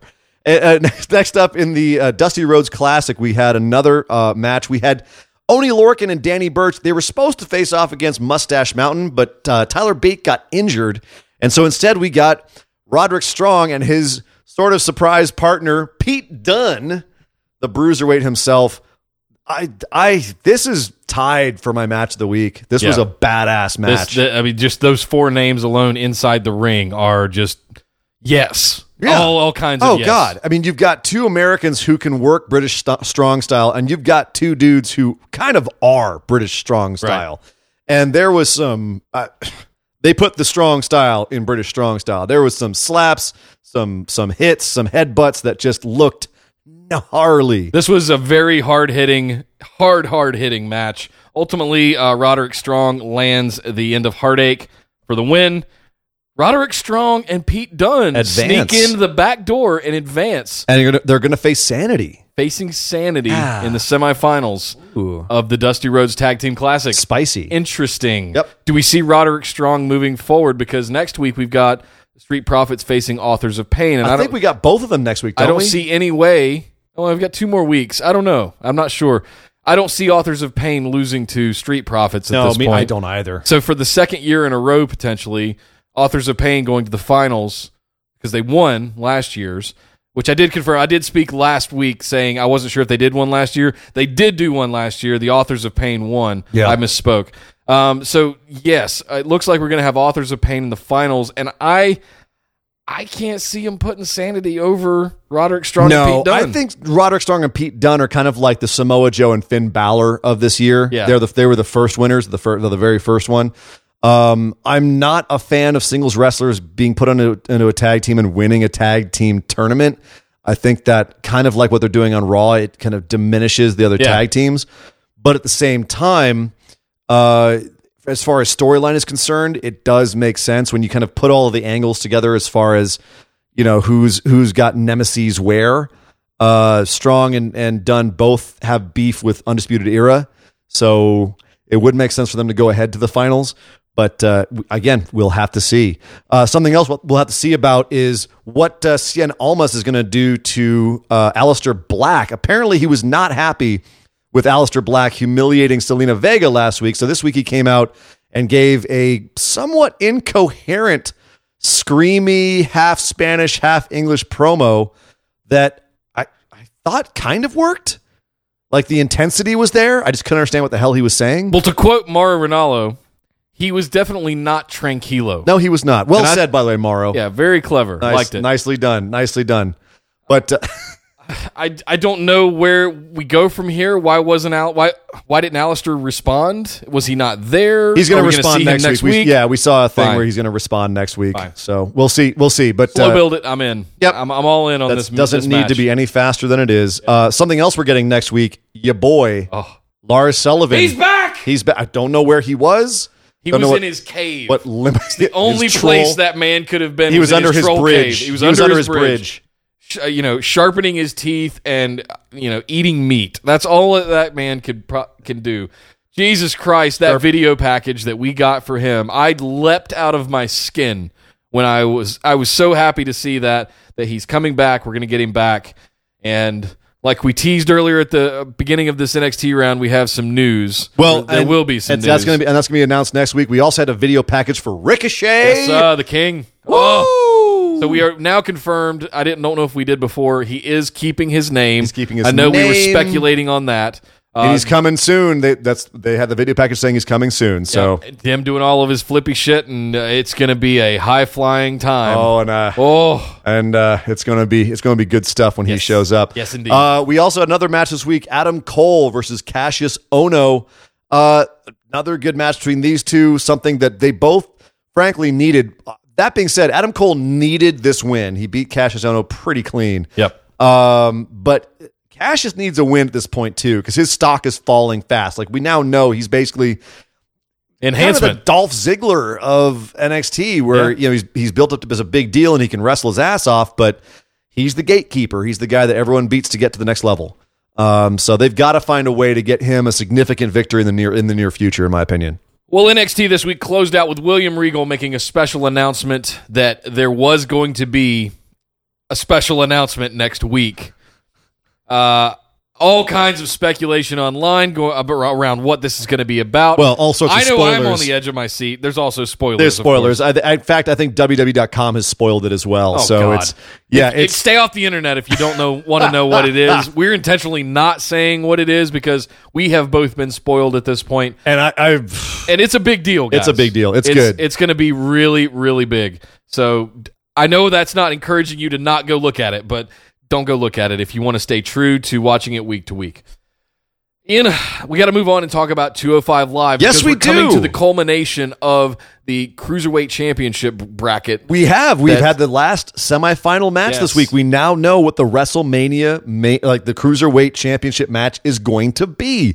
Uh, but before we got to that match, we had uh, the continuation of the ongoing feud between Hideo Itami and the Lucha House Party guys. Uh, Lince Dorado had a one-on-one with Itami. There was a little bit of physicality after the match uh, that the tag team match they all had last week. Yep. Here's Which was thing. fantastic. Well, here's the, the, thing. So usually when you have these these tag matches, these kind of throwaway tag matches on these kinds of shows, there's not really anything more to it. They have a tag match, someone loses, we move on. What I'm liking about this is they're throwing all kinds of other dynamics into it, and then later in the show, they're having repercussions. This is brilliant booking. This is brilliant writing. Uh, in this particular instance, you had Itami, who's still working kind of heel, Yeah. uh, and Lince Dorado, who just obviously don't like each other, and Grand Metalik as well, just doesn't like Hideo Itami and by extension Akira Tozawa, his partner. And there's this tension between them all. And the match ended up breaking down and going to a no, no contest when Metalik got involved in the match. And at the end, you had uh, Tozawa and uh, Kalisto breaking up all the other guys and trying to calm them down. So, you know, in, in addition to this match not ending in a, tra- a traditional way, you had other storylines going on as well. It wasn't just a throwaway, hey, here's a bunch of guys doing flippy shit match. Right. Um, and Which, let's be clear, last week the stars of that tag match were Lince Dorado and Hideo Itami. I loved the fact that we got a singles match with them to follow that up. Of course, because it makes logical storyline sense. And later on in the show, it made sense because Drake Maverick said he was furious that the match ended in a disqualification because some hotheads got, you know, lost their temper. He's like, that's not what the show's about. So as reward for Kalisto and Tozawa breaking it up, he said, you know what? After WrestleMania, we're going to have a new champion. That means we need to have more matches. We need to have more contenders. So we're going to have a number one contendership match. And as a reward for for you know being in there to break the stuff up, Tozawa and uh, um, and Kalisto will be in that contendership match, along with T.J. Perkins, who beat uh, a cruiserweight championship, a cruiserweight classic jobber, a guy who was in cruiserweight classic, but pretty much enhancement. Yep. He beat him this week, so TJP is in the number one contendership, and then you know just arbitrarily because he had a good showing in the uh, in the tournament, Buddy Murphy's going to be involved. So those four guys in a fatal four way for the number one contendership after WrestleMania, and I believe that's happening next week. But again, Are we building the number one contender too early? No, I think this Are is we perfect. doing it in parallel? no, that way you, we we have WrestleMania, and right off the bat, we know who the next opponent's going to be. I I dig this. I dig the fa- and and then of course you have continuity through the show as well. Right. Uh, so th- all good stuff. And then, of course, we had the main event Mustafa Ali versus Drew Gulak for the opportunity to be at WrestleMania and fight for the Cruiserweight Championship. To face Cedric Alexander. yeah. And again, this week they both had great promos before it. You got a really good sense of where they are character wise, with Mustafa Ali kind of being this fiery baby face. Gulak going back to his monster heel roots, saying, Fine, I don't like being called a goofball. You don't want me to do my PowerPoint presentations? Fine, I'm going to go out there and kill people. And that's pretty much what he did in this match was, you know, they had a pretty they had a technical match that was hard hitting. They both, you know, got on each other's nerves. And then at a certain point, Gulak just lost it and started beating the absolute crap out of Mustafa Ali outside the ring. And uh, fan, by the way, credit to Mustafa Ali. They had a count going, and usually they come in right on the count of nine. He came in on nine and nine ninths. That was it was right Oh, it was to the point where the audience started going, that was 10. That was 10. No, no, no, no, no. He was in, but man, it was close. It was good. It was good. And then came in and avoided the Dragon Sleeper, ended up putting on a DDT and the 054 for the win. Mustafa Ali sneaking out one and going to face Cedric Alexander at WrestleMania. did not see this coming. I, I told you last sure, week. I know you did. I thought for sure it was going to be Gulak and Cedric Alexander. It's funny because I do think uh, Gulak and Cedric makes more sense because of the heel face dynamic. Yeah. but I kind of I don't know if that's what they're really trying to go for with 205 Live. I think that it's one thing like if you look at the Cruiserweight Classic, which they're building a lot of this off of, you had a lot of matches where it was face versus face. It was just two guys you wanted to cheer for having a good competition, a good competitive match. It That is going to be a high flying flippy shit match of epic proportions that we have not seen yet. I don't It is believe. going to be an athletic match for sure. I'm looking forward to it. Please let it not be in the pre-show. Oh God, no. Is all I ask. it's a championship match, guys. There's no way this should be on the pre-show. Tell that to Neville and Austin Aries. oh, I just who saying. both no longer work for the company. What? But they'll both. Well, uh, Austin Aries will be in town for WrestleMania weekend. We don't know where Neville is. He vanished. Braun Strowman partner? He what? vanished off the face of the planet. Uh, moving on, we got to talk about the mixed match challenge, which is still going on. Big upset this week. The favorites, Braun Strowman and Alexa Bliss, got knocked off by The Miz and Asuka. Uh, largely because, and this is this is baffling to me, they're making it about Asuka's streak, where Asuka's streak counts in the mixed match challenge. If she loses in a tag match, but it's this still whole her thing is outside of like main roster storyline. It's out of kayfabe. main Why? roster storyline, and if the Miz gets pinned, it's not like Oscar lost. She didn't get pinned or submitted. That's the whole point of the streak. She They're hasn't not a been tag pinned team. or submitted. She hasn't been pinned or submitted in however long. It's not that she hasn't lost. It hasn't. She hasn't been pinned or submitted. Th- th- So this is this is making me a little nuts. Yep. Um, especially Took because something that was wholesome and good, and now making it about something that just really doesn't matter. but it's still really fun. Some of the best character Yeah. work being done on WWE TV. Asuka's little dance when the Miz tags himself back out and she's got to go back in and fight more is hilarious, and I recommend you check it out. Um, her physicality throughout this whole thing has been incredible. But uh, yeah, I mean, it looks like we're going to get Charlotte and Asuka at some point before WrestleMania if this keeps up. And I don't. oh no! I mean, what are you, what are you doing? What what? no, Uh, so- no. Yeah, I don't know. But uh, at this point, you know, Finn and Sasha did win the fan vote, so they're back in it. So we shall have to see with mixed match going forward. Well, hey, let's head over to uh, the other side of the globe and talk about what went down in New Japan Yes. because we had some big happenings. Happens. I'm going to call this an upset. We had the New Japan Cup going on, yes. And the finals was Zack Sabre Jr. against Hiroshi Tanahashi, as I call him, the John Cena of New Japan. Right. Uh, Zack Sabre Jr. picks up the tap out victory Huh? out, out of nowhere. I, I mean, That's I- not supposed I to happen. I personally, they they worked me at the end of this match. Looked like uh, Tanahashi was going for the high fly flow double tap, and he missed the second one. Zack Sabre got him in a hold, and uh, I mean the most one of the most bizarre holds I've ever seen, where it looked like he was just tearing his groin apart with like his, he has one leg around his neck and one leg in his other his legs. It was You called it some kind of weird name that I only sounds like a song by a metal band. They called the move orienteering with napalm death. I don't even want to begin to What? think of what that is. I- okay. Hey, all I okay. So first of all, great match, uh, great finish. Afterwards, uh, we had a, a stare down. Of course, so the winner of the New Japan Cup gets to challenge whatever champ he wants. He can get the never open weight belt, the Intercontinental belt, or the IWGP Heavyweight belt. So Zach is asked, "Well, what are you going to go for?" And he goes, "No question, I want Okada." And who's the IWGP Heavyweight champ? Who happened to be in the back? And then Okada comes out. They have a stare down. Both of their hype men start going at each other. Gedo and Taka Michinoku start yelling at each other. Uh, this was good stuff. And as Okada walks away, Zack Sabre goes, I'm going to make you tap, dickhead. Yeah, so that's going to happen at Sakura Genesis on April 1st. We've got, we have our main event for Sakura Genesis. Holy smokes. Zack Zack, Sabre Sabre, Jr. And Okada. Yes. Okay. Let's go. Mm. Okay. I mean, at this point, Zach has now tapped out Naito. He's tapped out Tanahashi. When was the last time a non, well, I don't want to say a non-Japanese, let's say a a, a British dude, a white dude, challenged the for a Japanese for the IWGP For the, championship for the heavyweight For the heavyweight Uh, championship. it's Steve- been years. 95, Steven Regal. wow. Yeah. Wow. That's the last time a Brit challenged for the IWGP heavyweight belt. Go get him, Zach. Jeez, man. Good luck, buddy. And I think the last American or the last non-Japanese to win the uh, the cup was uh, Giant Bernard, I believe, Matt Bloom. Uh, so yeah, kind of a big deal this year. Way to go, Zach. Uh, over Tanahashi too. No kidding. Uh, hey, some news out of Long Beach for Strong Style Evolved. Rey Mysterio is officially out with a bicep tear. They, they thought he because it was the lowest form of bicep tear. They thought he might be able to work through it, and then last minute, just a couple days ago, they said no, he can't. He cannot do it.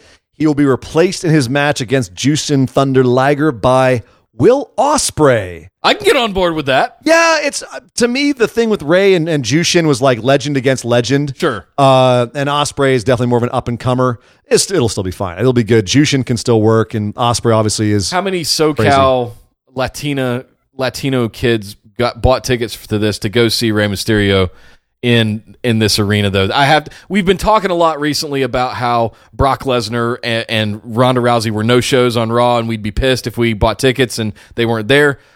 This show was heavily advertised around Rey Mysterio. Well, yeah, they don't really have a lot of the rest of the card out even yet, and it's happening this Sunday. Right. Um, that was the that was the draw. Yeah. Uh, and it is a bummer. Except this, the difference is here, it's injury. It's not like he just didn't show. He's like, yeah, I'm good. I'm gonna go do something else. No, this is like this is he's legit injured. He can't. I understand. Um, but as far as you know, people there who are disappointed, uh, well, I'll tell you because I got my hands on a ticket and I will be going to Strong Style Evolved this Sunday. you son of a bitch. Thanks to uh, Justice Gunsberg, Joey Ryan's personal lawyer, I will be going to see Strong Style Evolved this weekend. Thank you, Justice. I really appreciate it. And uh, I, yeah, I will let you know how it goes. Bastard. And moving on to WrestleMania weekend. So, a couple more news and notes here. So, WrestleMania weekend, uh, you've got mm, 70, 80,000 people coming, if, if only, if not more, coming into New Orleans for wrestling.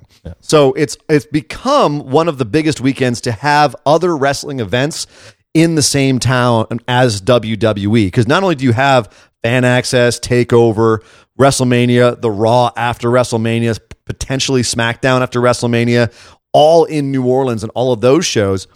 But then you have all of these other indie promotions and semi indie promotions, like you know, like Ring of Honor. I would call it semi indie, Yeah. somewhat corporate. Um, but they're all there trying to get that extra dollar Yep. Because WrestleMania is on Sunday, but people are going to come in on Friday and go to shows Thursday, Friday, Saturday, you know, and not only but not only wrestling shows, but also non-wrestling shows, but wrestling related shows, you know, whether it's a um the live radio broadcast or live podcast or uh, you know, JR will have a live show, Jake the Snake Roberts has a live like this talk show or whatever, get up and talk in front of people. Um it, it's it's crazy. Crazy. I have a whole list here of all of the things that are happening that weekend, uh, and it's it is mind boggling, mind boggling. Let's hear it. What do you got? I, I'm going to have to actually. I'm going to do a bit of a rip through on this because Okay. there's just so much. Uh, pretty much every major indie star in the U.S. is going to be there, plus a ton from the U.K., plus a ton from Japan. This is all happening WrestleMania weekend. All happening from Thursday until Sunday. Holy smokes, And, okay, okay. non wrestling stuff. You've got like Wale Mania, which is a concert and and wrestling thing. You got an you got an evening with Paul Heyman. You've got Kevin Nash's shenanigans. You got the Busted Open Radio, not to be confused with what we do. That's the one with Bubba Ray Dudley on it. Thanks for stealing our shit, Bubba Ray. Uh, you've got uh, Jake Roberts' Unspoken Word. You've got uh, the Mania Moments Brunch. Uh, and then, of course, WrestleCon is going on the same time, the wrestling convention. Right. And that alone, you've got all kinds of, of wrestling associated with that. Usually, kind of more like like Rev Pro, Impact, Lucha Underground related. Uh, CZW's doing a show. Uh, I'm going to try and run down some of the matches that I'm just like uh, like going down like matches that are occurring uh, at some point.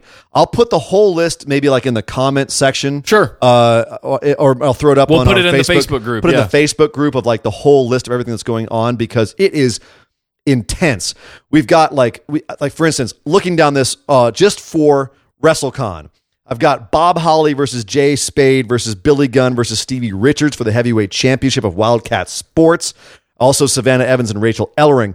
Uh, D- the Golden Lovers versus Best Friends. Kenny Omega and Kota Ibushi versus uh, Trent Beretta and Chucky T. Holy smokes. Come on, who's gonna who who will win that? Platonic friendship or like a the the Yowai shipping party that is the Golden Lovers? Uh, I love them. Don't get me wrong. I think it's one of the best angles going in pro wrestling. So don't take that the wrong way. I, I, I'm saying that out of love. Uh, Tomohiro Ishii versus Jeff Cobb is on that show. Penta, Oh. Penta El Zero M versus Joey Janela. Uh, Penta El Zero M versus Austin Aries. Rey Fenix versus Flamita versus Rich Swann. Rich Swann is all over this weekend. He's he's everywhere. Uh, Rey Horus versus Flip Gordon versus Laredo Kid. Rev Rev Pro has Zack Sabre Jr. versus Tomohiro Ishii for the British Heavyweight Championship. Ishii again? Jeff Cobb versus Minoru Suzuki. Uh, Hiroshi Tanahashi and Juice Robinson versus Aussie Open.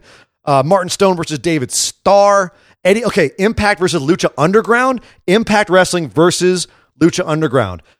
You have Eddie Edwards versus Sami Callihan in an I Quit match. Because remember what happened recently with, With the, the with bat. the bat? Yeah. They're having an I Quit match. Oh, okay. Austin Aries and Fenix versus Alberto El Patron and Penta El Zero M. That's the main event. Holy God. LAX versus Killshot and the Mac. Desmond Xavier, Andrew Everett, and DJZ versus Drago, Aerostar, and King Cuerno. Uh, that's that's that's just WrestleCon. I'm, I'm still in WrestleCon here. Um, pancakes and pile drivers on Sunday morning, man. Penta El Zero M, Rey Fenix versus Jack Evans and Teddy Hart. You got Colt Cabana and Marty DeRosa versus Joey Ryan and Session Moth Martina. CZW's got a show. They've got the they've got their world championship up. Ricky Shane Page versus Ethan Page for the world championship. Maxwell Jacob Freeman versus Joey Ryan for the CZW Wired Championship. And and Sami Callihan's here too, having a match against Joey Janela. Rich Swann is here too. Zachary Wentz is, is, is, is his opponent. Will Ospreay versus Desmond Xavier. Uh, this is Ring of Honor. Ring of Honor is having possibly one of their biggest shows ever.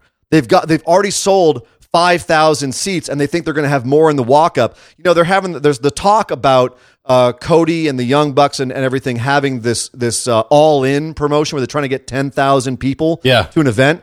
Th- this Ring of Honor production, I'm pretty sure, is going to be a dry run for that all in uh, promotion that might happen in New Orleans at- Really? at, the same place. Huh. Okay. Listen to this card Kenny Omega versus Cody, Dalton Castle versus Marty Scurll for the Ring of Honor World Championship, Damn. The Briscoes, who are the Ring of Honor Tag Team Champions, versus Hiroshi Tanahashi and Jay Lethal.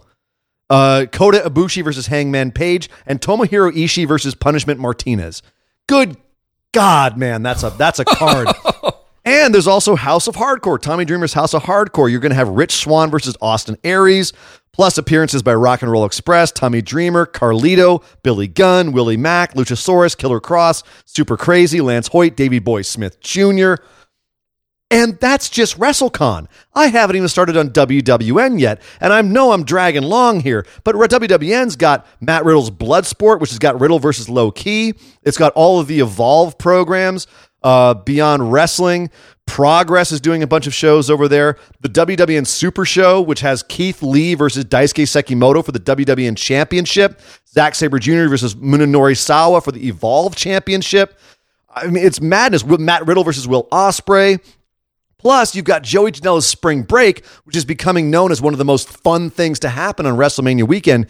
It's just, it's madness. Everyone has a good time. Joey Janela's fighting the great Sasuke. Like, where, what, how did they book that? Matt Riddle versus James Ellsworth. Hello, he's going to be in yeah, town. Yep. David Starr versus Mike Quackenbush. Walter versus Pierre Carl Ouellet. The clusterfuck. That's what they call like their their big like rumble match. Yeah. That's going to be madness. Shimmer is going to have its 100th show. Uh, Nicole Savoy versus Mercedes Martinez for the Shimmer Championship. Toni Storm versus Nicole Matthews. I mean, I'm I'm skipping over so much here. It's crazy just because I have to get I, I want to get through all this, but also show how much is going on. It's absolute insanity. And so much of it is dream matches and awesome matches, and it's going to be so good. I can see why so many people are going there and spending thousands and thousands of thousands of dollars because there's so much to see just on that weekend. It's becoming not just WrestleMania weekend, it's becoming pro wrestling weekend in general. Yeah. It's madness. And when we're not we're not just talking about WWE anymore when we talk about WrestleMania weekend, we are talking about uh, so much more. And it makes it that much more exciting to talk about that weekend because it's it's the biggest weekend of the pro wrestling year. Yeah. Period. Well, we're going to have this whole list of everything that's going on during that pro wrestling weekend leading up to the culmination on Sunday at WrestleMania. We're going to have all that in the Facebook group over uh, at the in the Busted Wide Open Facebook discussion group. So come on over, join us, check that out, as well as this episode will be posted there. So uh, say hi to everybody, post some memes, have fun. Ian, we got a few more things here to pound out just to close the show yes, out. What else we ti- got going on? Time for the lightning round. Lightning round of news and notes. So Edge and Christian have officially been invited and accepted to induct the Dudley Boys at the Hall of Fame. That's pretty cool. I, Yeah. The only way it could be more cool is if the Hardy Boys join them all on stage. And we had all three of those teams from the original TLC matches on stage together. and I that would be not rule that out. I wouldn't. happening. I wouldn't either. That could be pretty sweet. Jeff walks out with a ladder and says, "What do you say, boys? One more time." Uh, in addition, we also have what's called the greatest Royal Rumble emanating from Saudi Arabia. WWE's doing a show there, a 50 man Royal Rumble happening in April. It's going to be on the network. They announced Yes! it will be on the network and it will be announced. It'll be called by Jim Ross and Jerry the King Lawler. By God, And you know, man. and you know who just uh, teased being in it? Daniel Bryan. Oh, Uh-huh. That's okay. Another Rumble he won't win. But uh, uh, another damn. news: uh, Big Cass has been cleared to come back. Oh, I have a lot to say about that. We just don't have time for it. I I don't know if he'll be able to make it without Enzo. We'll see. But you know who will be able to make it is Samoa Joe. He's been cleared as well. Nice. Uh, also, uh, this week, Five Star Wrestling unfortunately announced that it has to shut down. So no more Five Star Wrestling. It's too bad. They just put on their biggest show ever, and it was decent. Some technical problems, but I thought they were going to go somewhere. They had to shut down. Uh, Pat McAfee, who you remember being the kicker for the Colts, he signed with WWE. Hello. We don't know in what capacity, whether as an announcer or what, a personality, but he has officially signed with WWE. Interesting. He's been a stand-up comedian recently. He's had his own podcast show, radio show. So Yeah. known more for his talking these days, but always had a big personality. So uh, yeah, I can't see him being a wrestler. possible commentary maybe addition. Maybe Interesting. Uh, yeah. So in other news, uh, in show news and show, news about us, uh, what are we doing tomorrow night, Nick? We are going to Pro Wrestling Guerrillas. Uh, Earth is a flat circle. Time, is, a flat, circle, sir. Yes, right. We're going to go see another PWG show tomorrow night. Hell it should yes. be a hell of a show. Uh, I mean, the main event is Chucky T versus Keith Lee. Yes, sir. uh, which is going to be awesome. Uh, I this is a match I'm waiting for as well. Zack Sabre Jr. after winning the New Japan Cup is flying his ass all the way over here to L.A. to have a match with Matt Go Bro Riddle. Uh, that's who's you know he's ex MMA. That should be a amazing match. Yes. Will Ospreay versus Adam Brooks. I've seen some of their other matches. It's basically going to be just flippy shit everywhere. That should be an awesome match. Jeff Cobb versus Jonah Rock. I'm all over that one. Brody King versus Jake Atlas versus Eli Everfly versus Douglas James, Rey Horus versus Joey Janela, which should be a ton of fun. And of course, De- Desmond Xavier and Zachary Wentz versus Flamita and Bandido. A little bit of a flavor from Dragon Gate and the Crash. It's gonna be it's gonna be a killer show. And It's not going to be in its usual place out in Reseda. It's The American Legion. The American Legion. It, no, it's going to be downtown Los Angeles at the Globe Theater. Air conditioning. The beautiful Globe Theater. Yes. Which, yeah, well, hopefully it has air conditioning because here in Southern California, even in winter, we do need we need that air conditioning. Absolutely. I am so looking forward to that. Guys, we've run a little bit long today. Thank you so much for hanging in there with us. We just had a lot to mark out about and a lot to get through. We are two effing weeks from the big show, from WrestleMania, and that entire weekend of just blowout wrestling. I can't wait. Ian, you? No, I I am definitely I'm ready to go Like, right now. we need to just go ahead and start doing like daily pre-shows just to get warmed up for that entire weekend. What do you say? I'm going to do some deep knee bends in If, preparation. if every listener donated a dollar, we could do that. We You could, know, speaking of speaking of which, I want to take this this time on the show to actually do something that I've, I've been meaning to do for a while. Okay. and that is uh, we have been challenged by Oh. another by another podcast for uh, to see who's got the better picks, and uh, I think we're gonna have to take them up on this challenge because by God, we have been predicting everything correct this entire year. Yep. We are never wrong on this show. We always call everything right.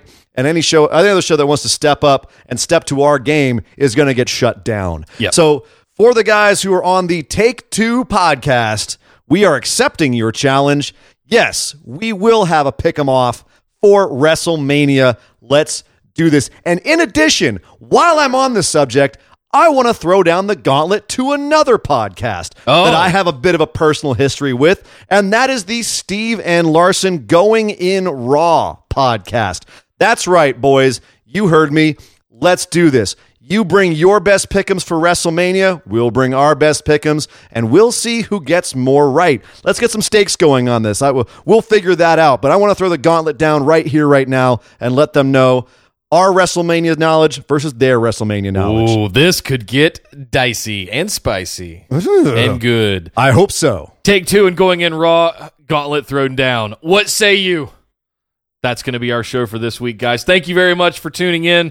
As uh, we mentioned earlier, please come join us over in the Facebook discussion group. Just search for Busted Wide Open on Facebook. You will find us there. Also, follow us on Twitter at BWO Podcast.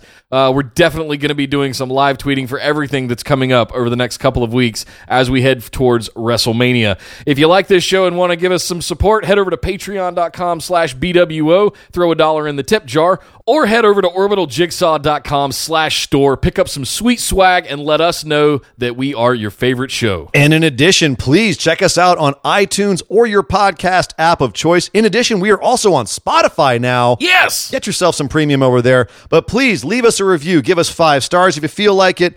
Leave us a review saying what you like about the show, what you think could be improved. We do love constructive criticism over here at the Orbital Jigsaw Network Arena, and we love hearing what you have to say about our show. So yes, please give us a review, like, share, and subscribe, and tell other people about our show. Get us, get everyone else involved as well. But I'm Nick Howell. You can find me on Twitter at Data Center Dude. And I am Sir Ian Dangerous. You can find me on Twitter at Sir Ian Dangerous. But by God! somebody stop the damn match! This show is part of the Orbital Jigsaw Network. For more episodes, subscribe to us on iTunes, Google Play, or Stitcher Radio. For details and show notes from each episode, check us out, orbitaljigsaw.com.